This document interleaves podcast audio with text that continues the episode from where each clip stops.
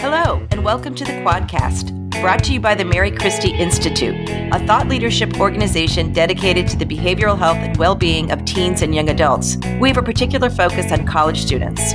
I'm Marjorie Malpede, the Executive Director of the Mary Christie Institute. And I'm Dana Humphrey, the Associate Director of the Mary Christie Institute, and we're the hosts of the Quadcast.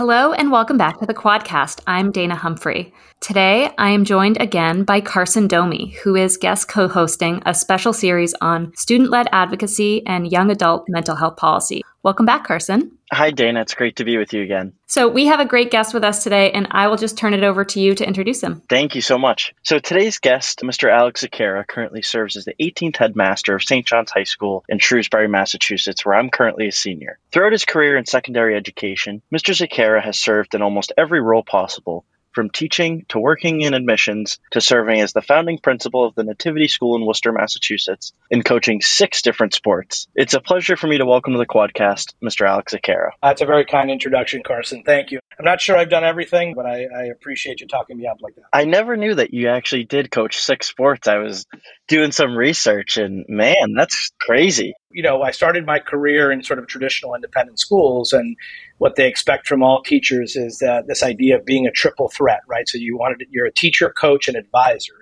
I felt very comfortable coaching three sports, but over time I expanded into other sports. Some I was more successful in and others, and some I served as kind of an assistant coach with somebody who was much more knowledgeable. But I did pretty well with soccer, basketball, and baseball. That was uh, those were my three that I felt very comfortable with.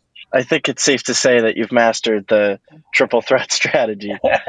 to begin, could you talk to the audience a little bit about your family story and why you decided to work in education? Sure. Education has been always an important part of my life. Now, I come from a family of educators as far back as my grandmother, who actually founded her own school in Cuba. My family was from Cuba and arrived in the United States in the early 60s uh, as part of the Cuban exile community. So I kind of grew up always hearing about my grandmother and the school that she ran that unfortunately was in the early 60s was nationalized by the uh, Castro uh, government. But even my mother, she recently retired as a, as a college professor. She was an adjunct professor at uh, Barry University, at Florida International University, and University of Miami. She's also a professional artist. My brother's a, an educator. My sister in law is an educator. We come from a family of educators. But, and in large part, I think those two things, both being uh, first generation Cuban American and understanding the value of education and how education helps, particularly folks that are new to our country, move ahead. It's the great equalizer. It's the surest way to, to a successful life, in, in my experience and in my opinion. And coming from a family of educators, I don't think I had much of a choice uh, but to go into education. And um, and I would add maybe even a third factor, which is I had such a positive experience in education from kindergarten all the way through graduate school. I really had a wonderful elementary school experience at kind of this this unique it was sort of a charter school before there were charter schools in, in, the 70s and early 80s. And then I went off to a Jesuit middle school, high school in my, this is all in Miami where I was born and raised. And uh, again, had an amazing middle school, high school experience, had a wonderful college experience, and then a number of years later, a wonderful graduate school experience.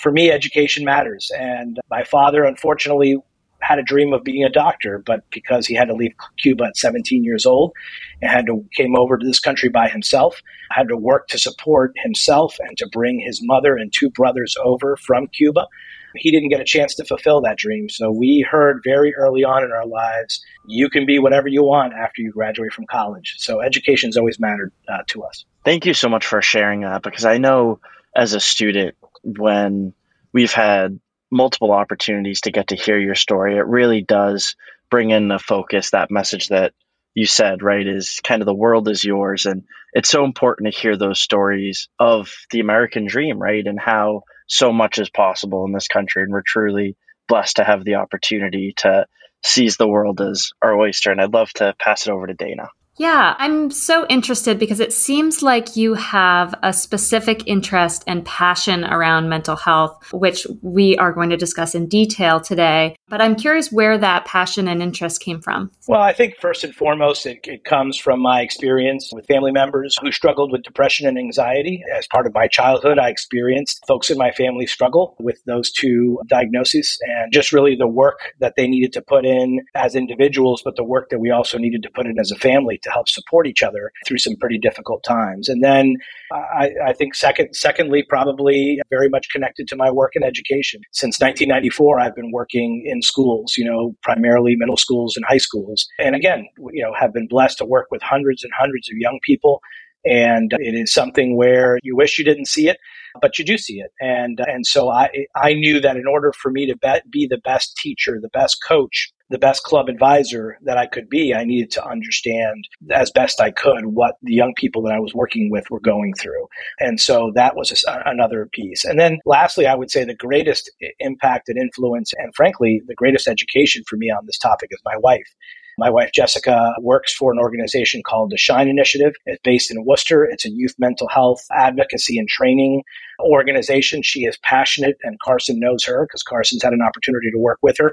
She's just a tremendous champion for reducing the stigma around mental illness, encouraging people to really pursue good mental health. And she's really educated me and just watching her, the way she's raised our three kids in terms of being open about talking about feelings and how you're feeling and trying to understand what makes us tick, not just emotionally, but, but mentally and socially and spiritually. So all those things come together to for me to create an awareness that our young people need to, you know, school's not just about what happens in between the four walls of the classroom in a 45 minute period. For me, education has always had a much broader definition. And uh, it's one of the reasons I work in Catholic education and have worked in Catholic education for most of my career is because we are really trying to develop nurture and care for the whole person, not just mentally, but physically, spiritually, socially, and emotionally. Yeah, thank you so much for that answer. I, I, we definitely share that view at the Mary Christie Institute, and we have some great partners at Jesuit colleges and universities. And one of the reasons I think that is such a strong partnership is due to that view of the student as the whole person and nurturing them, nurturing their flourishing and thriving, and and not just their academics. It's extremely important. I'm sure we'll get into sort of how the pandemic is impacting all of us, but in particularly impacting our young people. And you can only truly be your best when you can bring your whole self to a situation. Mr. Zequeira, due to your leadership and passion for mental health, St. John's has been able to establish some strong relationships with local organizations such as the Shine Initiative, which we were just talking about, but as well as Shrewsbury Youth and Family Services. Could you speak to the value of their partnerships and what they've added to the school's community? Absolutely. I think one of the things that we're able to do in an, in an independent organization, a private school like a place like St. John's, is really leverage relationships in the community. There's always more that we can be doing uh, to better serve our mission as an institution and also better serve our students, our families, our alumni, uh, my faculty colleagues, and things like that. So, as we're constantly looking at what we're doing, we identify what are our areas of strength and what are our areas where we need additional support. And so one of the things that, that we identified pretty early in my tenure, I'm in year six at St. John's, was that we needed to build some capacity within our community around supporting our students' social, emotional, and mental health needs. And so the way we did that was with by partnering with organizations like the Shine Initiative, like Shrewsbury Youth and Family Services, who we have a formal partnership with, and they help us with referrals. They help us with professional development. They help us with training our counselors and keeping our counselors current on, on the, the latest trends in, in youth mental illness. And so that's how all those relationships really started. It's with recognizing where areas that we can where we can use support and partnership to better the experience for our students at the school. And it's not just for our students. I mean, recently at the end of January, we had the Shine Initiative come in and do a session with our faculty and staff talking about self-care and it's that sort of that that model that's often used about when you're on a plane and they talk about the drop of pressure, the cabin pressure that you put your mask on first before you assist somebody else. Well, that's the same thing with taking care of somebody, right? You need to make sure you're taking care of yourself first so that therefore you can be available and accessible to help uh, others. And so we've spent a lot of time talking about self care and even worked as a community to develop uh, what we call the SJ Self Care 60, which is the goal of folks doing some self care activity for 60 minutes every week right? So roughly 10 to 12 minutes every day. What are folks doing to take care of themselves? So it really is taking a very broad view on how we can support not just the adult mental, social, emotional health, but also for our students. So, Alex, I love that you mentioned faculty and staff mental health. We at the Mary Christie Institute recently did, at the college level, a study of what faculty view their role in you know nurturing student mental well-being how they view that role and our partners in that study have continued that research and are also studying faculty's own mental health because we share that view that you have to be well to interact with students and bring your best self to the classroom as a faculty member as well I want to ask about a partnership, the JED High School partnership. As I understand it, St. John's was one of the first JED high schools. I think our audience is probably pretty familiar with JED and their work in colleges. But I would like if you could just explain what that partnership is all about for the high school and how and why you joined up with JED. Sure. Again, it, it speaks to how we're constantly looking at our program and making sure that we uh, are doing the best that we can in service of our mission and service of our students. And I became, again, familiar with JED Foundation. I believe it was, again, Jessica, my, my wife Jessica, who, who shared some information with me about them. And we started some conversations around, you know, sort of the whole concept of wellness and well-being at the school. You know, that's been, that's been, as, as, you know, Carson has mentioned, that's, that's been a major, uh, a major piece of my work at the school is, is trying to bring that to the forefront. I mean, we've always done the work, but I think we needed to sort of shine a brighter light on the work that was being done, but also the work that we needed to do. And so we approached the JED Foundation. We were fortunate to be one of their first high school partners, as you mentioned. They've been working in higher education for, I think, a little over a decade.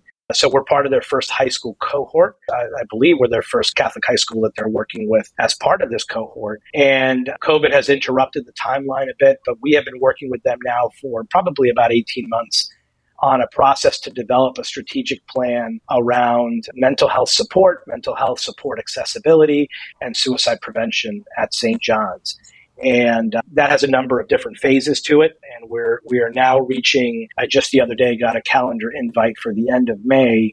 They will present the first draft of a strategic plan specifically for St. John's High School. So, you know, they've been working with a team. It's a cross disciplinary team. You have students, you have families, you have faculty, staff, administration, coaches that are all part of this team, and uh, they've worked to develop the strategic plan, which we will roll into a, a broader and larger strategic plan for the school uh, that we will be finalizing this summer. So, you know, for us as, a, as an institution to say that one of our pillars for our all school strategic plan is mental health support and suicide prevention efforts, I think directly communicates how, how important we feel that is for our young people. JED is another great partner of MCI, and I think the work that they've done in higher education is so important. And I'm so glad that they're focused on high school as well, especially because we know that students are entering college and they already have mental health issues developing or they have positive mental health, whatever it is, they don't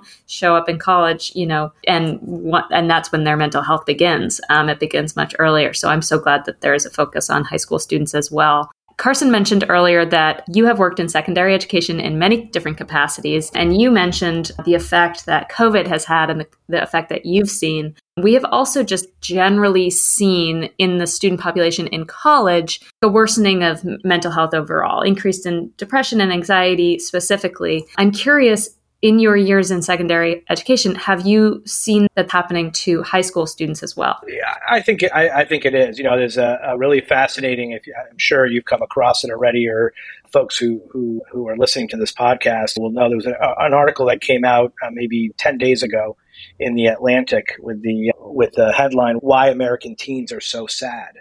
And so I think in some ways this has been going on prior to the pandemic, but I think in many ways, as we've seen, you know, what the pandemic has done, it's exposed some of these cracks in a much more visible and in some cases a, a much more dramatic way.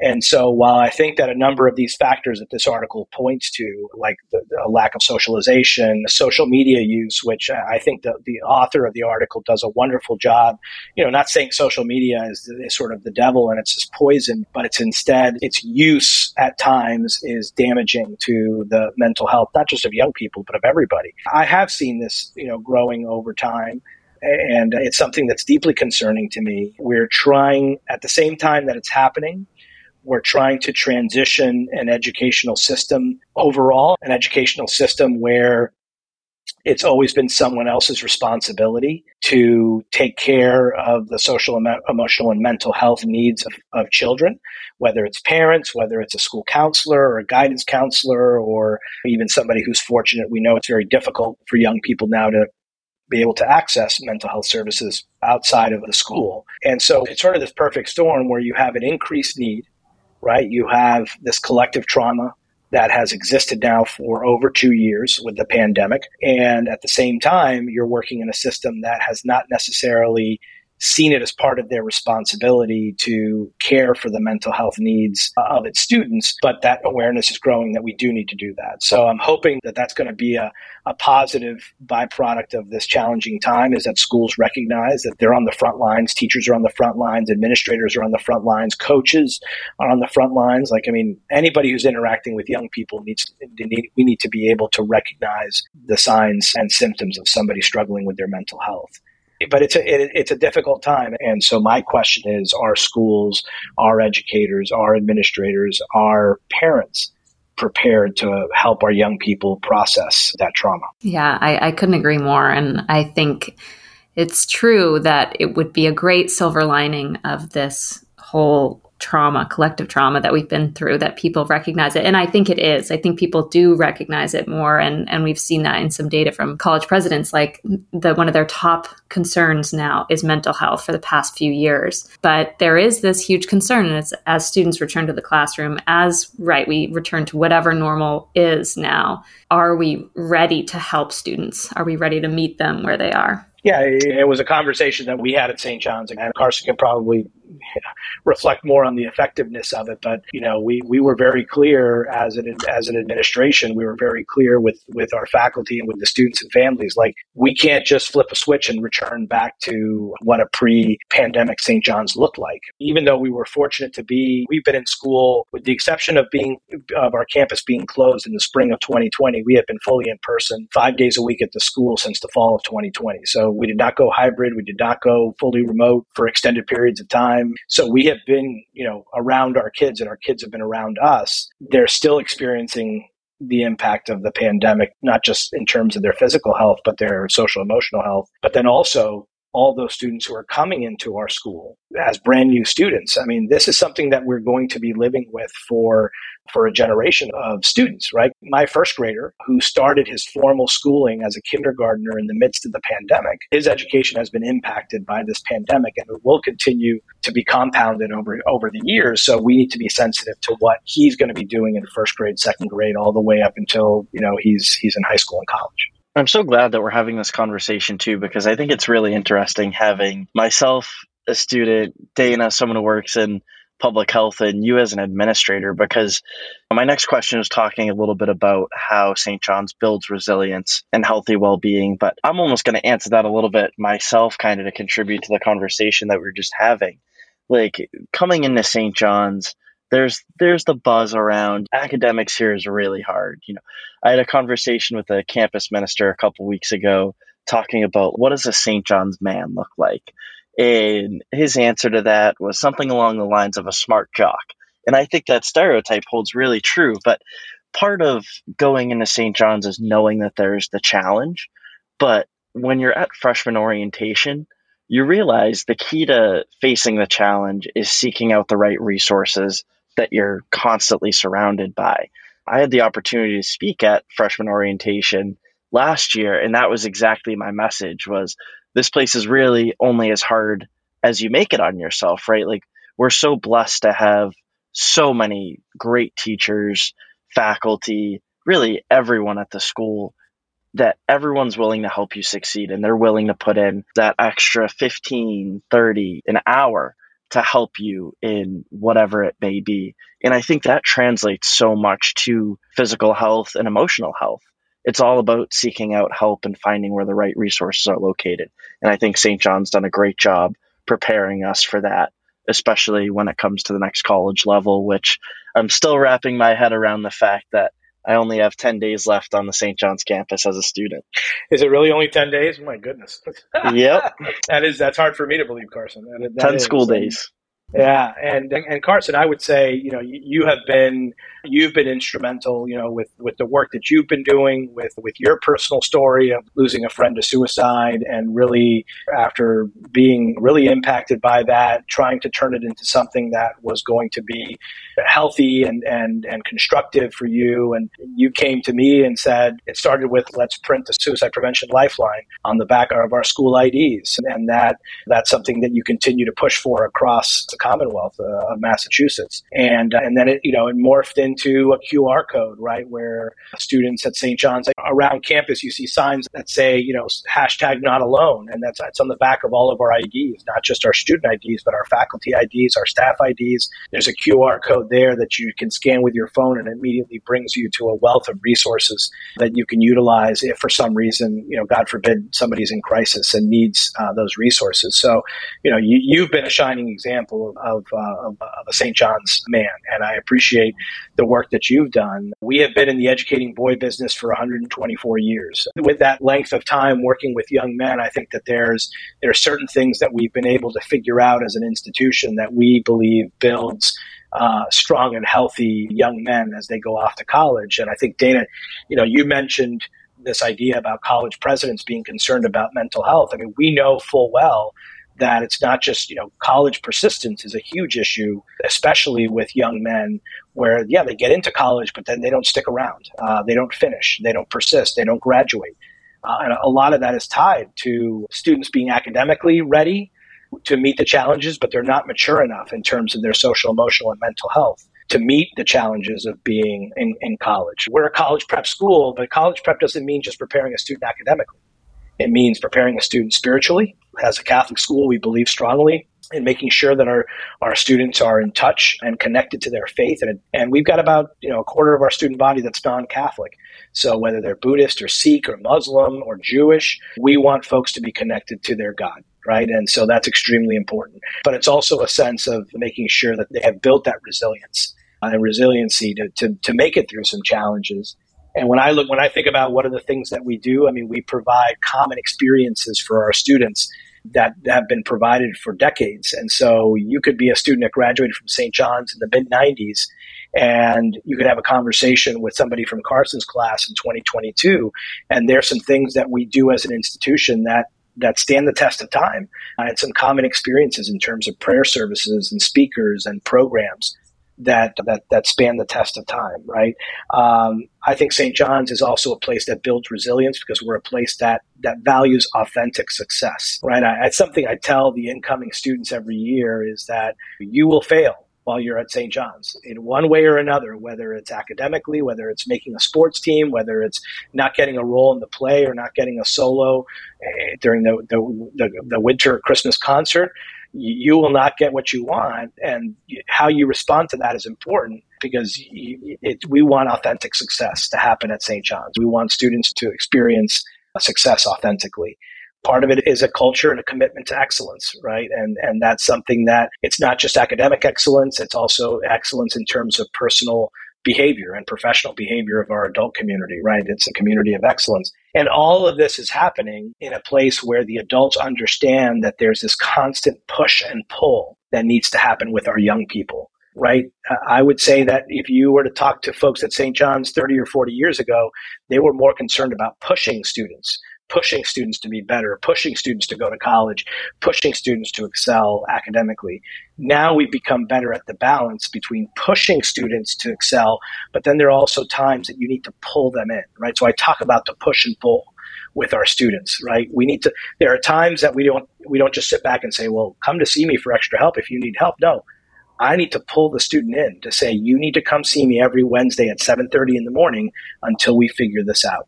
So all that's happening within an environment that cares uh, for who boys are and cares for who they can become, which is really special. Well, Mr. Zequeira, thank you so much for the kind words for joining today and also for being such a partner in the past four years when it comes to expanding mental health resources at St. John's. And it's been such a great journey to be able to come in and see the school develop so much, not just in the realm of mental health, but really how big the school has grown in the past four years, despite all the challenges globally. Well, Carson, I appreciate the invitation. And Dana, it was great to chat with you and thank you for the work that you're doing. It's really important work. So I, I feel uh, I feel very blessed and humbled to uh, to spend some time with both of you. Alex, thank you so much for your time today. Carson, thank you so much as always for joining me as co-host. And before we close, I just wanted to share a bit of news. Carson has made his college decision. Very exciting. He's going to UT Austin in the fall, actually heading there in August. So, congratulations, Carson. We're very proud of you here at MCI.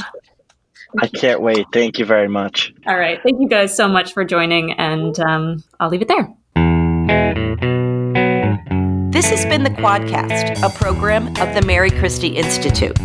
To learn more about our work, go to marychristieinstitute.org, where you can sign up for our other programs like the MC Feed and the Mary Christie Quarterly. And if you like what we're doing, leave us a rating or review on your favorite podcast player. Thanks so much for listening.